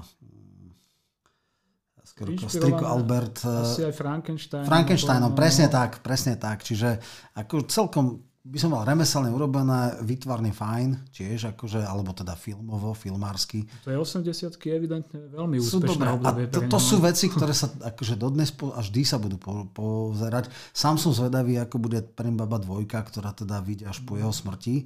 Tam kvôli korone sa odkladala premiéra. Ale teda predpokladám, že už je to v takom stave, že teda určite to pôjde, že nebudeme 20 rokov čakať. Nie. Takže to si môžeme pozrieť akože jednotku, dvojku. Vlastne, určite. No, takže... tak už iné to iné už nebude. Boli také filmy, že nerealizované scenáre, tak tam tiež je toho veľa. No dobré, poďme, lebo som už dosť dlhý, tak už len tak, takmer rúžový príbeh je vlastne šipová ruženka, ale tak s Kornom, s Darou Rollins. Také akože... Muzikál. No? Muzikál, tvrdá komercia, mnohí hovoria, že to je najväčší poklesok, že teda ako umelecký, že úplne, že to by nikto nepovedal, že fakt až gíč. No a medzi tým, akože, ale to iba enumeratívne, alebo nechcem, keďže si to nevidel, Sedím na konári, je mi dobre, to bolo tuším 88 rok, to už bolo také, tam boli aj nejaké alúzie na stalinizmu. 89, lebo ja myslím, že 89. To už je... Viem, že na konci 88 sa točil, áno. Ale v ročene mal 89. Hej, a teraz ako pamätám si, že to ako malo byť také, bolo to už tak tesne predtým, už to nie sú tie 60-ky, ale tam znova je ten jeho rukopis, by som povedal výtvarný, alebo filmový, že je to on, ani zďaleka už nie je tak ako 60-ky, ale tie 80-ky už boli niekde aj iné. On niekde sa už posunul. Tie boli mimoriadne divácky úspešné, lebo tie 60. roky by nemali... Artové, taký, čistové artové filmy. Áno. On to bol ťažký umelec. Presne. No a potom pre mňa, ja som aj písal recept, že až politická agitka, on potom aj kandidoval za demokratickú stranu, ako Čechoslovakista a tak ďalej. To bolo lepšie byť zdravia, bohatý a chudobný a chorý. Dobré herecké tieto, ale...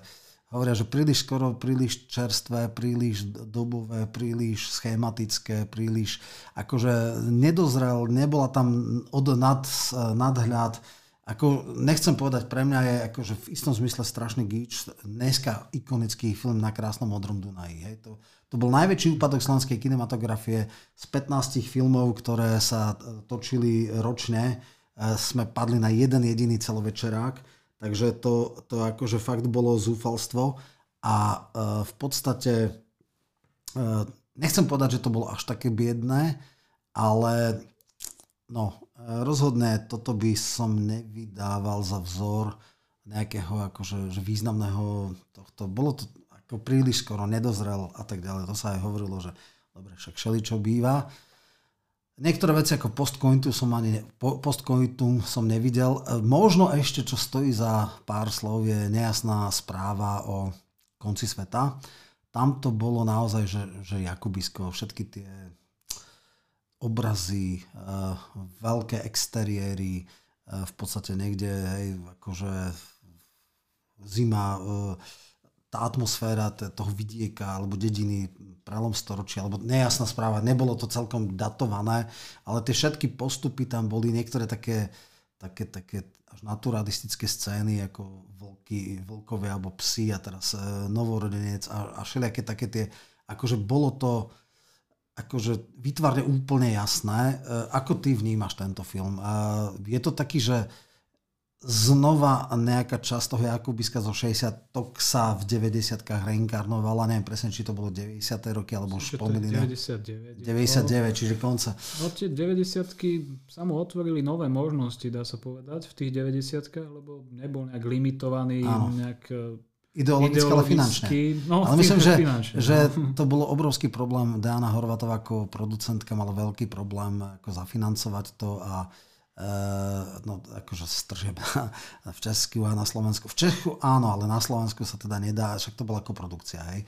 Ale tam si myslím, že nastali, viem, že on mal potom aj problémy, že byt a doma, neviem čo, že sa, neviem, či kvôli tomuto filmu, možno kvôli iným. No, potom to ešte prerobila Bátorička. No hej, povedz najprv to a dáme ešte Bátoričku a týmto možno aj ukončíme. Ja by som možno len povedal to tak, že on bol veľmi, neviem, čím sa to tak stalo, že bol veľmi ambiciózny, pritom evidentne dokázal v 60. rokoch, že dokáže teda za nižšie rozpočty točiť kvalitné filmy, ale tuto... veľmi výpravné to bolo. Veľmi ambiciózny bol a on nebol úplne ľudový režisér, čiže on chcel nakrúcať artové, vysokorozpočtové filmy v československých pomeroch. Kontradikcia ťažká. Čo je veľmi náročné a aj tá slovanská epopej, ak by to vzniklo, ak by na to zohnal peniaze, tak neverím, že by to malo divákov. Jasné.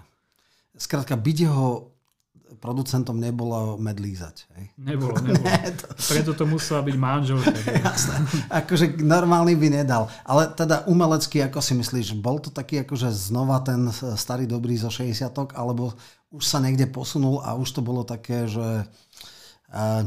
samoučelné tie obrazy, alebo aj ten naturalizmus, alebo aj akože to spôsob vyprávania ako bol za Zenitom, alebo ten film má podľa teba nadčasovú hodnotu a bude znova niekde v zlatom fonde slovenskej kinematografie, alebo československej.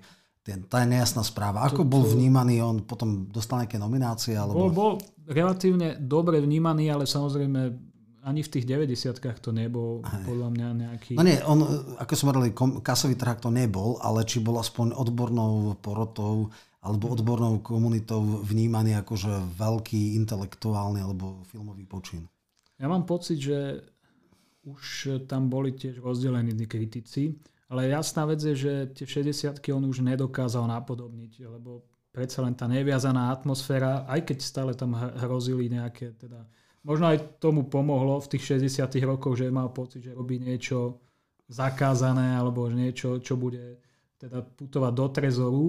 A bol aj mladý a to, všetko tieto veci, ktoré sa spojá, tak vznikli filmy, ktoré boli autentickejšie ako tie jeho pokusy v 90 rokoch, kedy už predsa len, neviem, už bol 50-tník, dajme tomu. 38-čka v 99. mal 60 rokov už, takže... Pomaly 60 rokov. 61. Čiže už tá kreativita, tvorivosť už asi také nebola. Poďme ešte k takému z tej poslednej doby najznámejšiemu, a to je Batory. Viem, že mali obrovské ambície, že to bude trhák, že to bude predané, že bude mať hollywoodskú distribúciu. A viem, že boli veľké spory, že teda či ho nominovať za slovenské na Oscara. Výpravný film anglické Anna Friel, či jak sa volá tá hlavná, hej, čiže... To inak nie je veľká herecká hviezda. Ale je v niektorých divadelná, ale videl som ju v viacerých filmoch a anglických a amerických, ona anglická, tuším. Áno. Bola aj v tomto Dokonalý, alebo také niečo o tom, no vo viacerých aj hollywoodských týchto som ju videl, takže dobre. No, nebola to top herečka, ako možno... Jasné, akože nebola to Angelina Jolie alebo ja neviem, Jennifer Aniston. Bolo to niečo asi také, dobrý úlovok, ale nebolo to... Meryl Streep to nebola. Nebola to Meryl Streep, áno. A tam nejde o to, či sa zhostila dobre tej úlohy. Hej? To je to. Ja si myslím, že ona sa zhostila svojej úlohy dobre. Áno, ja si tiež myslím. Ten film má iné problémy. No. Viem, že bola veľká diskusia historická, lebo to bolo ako keby obhajoba, alebo teda vyvracanie tej legendy do značnej miery.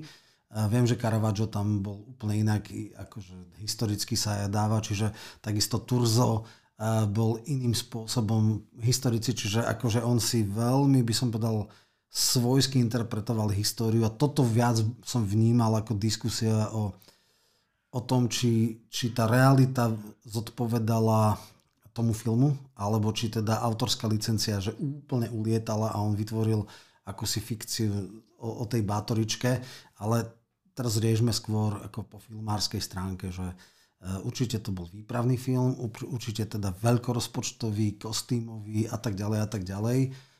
Asi to dosť veľa ľudí aj videlo, samozrejme bola tam mega soundtrack, hej, ako môj Bože od Knechtovej a tak ďalej, že všetko to malo dostatočnú návštevnosť to nemalo, lebo na ten rozpočet by to potrebovalo tak, mnoho. To by muselo mať globálnu distribúciu, hej, že by to naozaj bol akože jasné, že takýto film nemôže na českom a slovenskom trhu dať.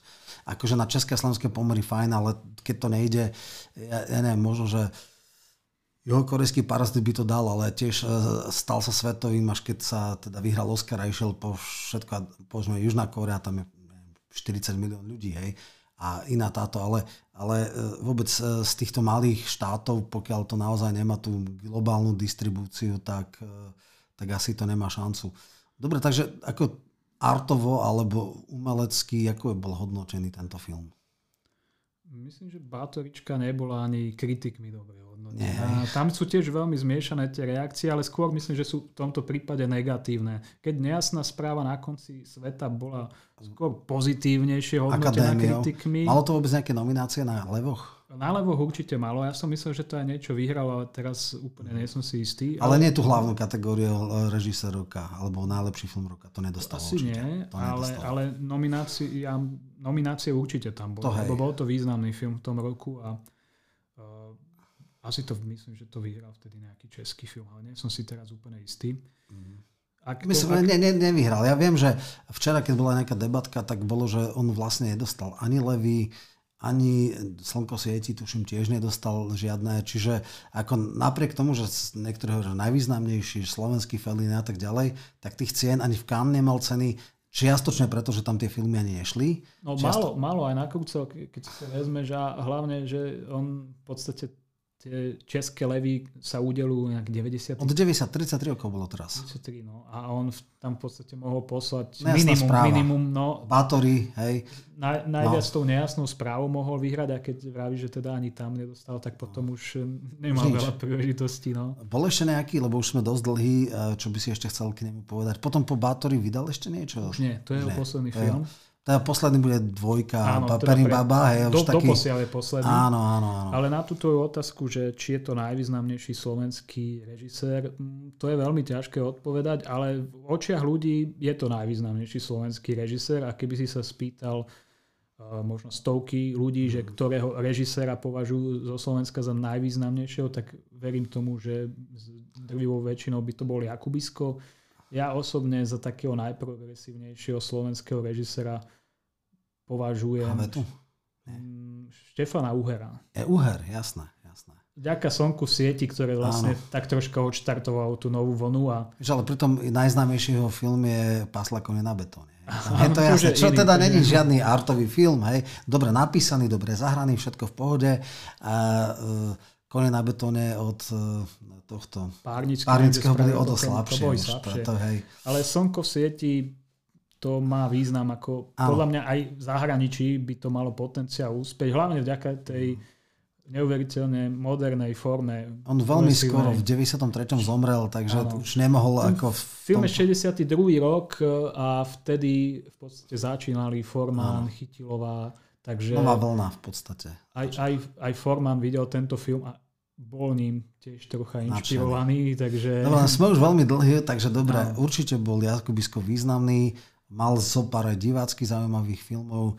Väčšina divákov ho asi pozná z tých menej artových filmov, ale každopádne osobnosť, aká sa nerodí každý rok, možno raz za 10 ročia sa porovnateľní, to by sme sa hádam mohli zhodnúť.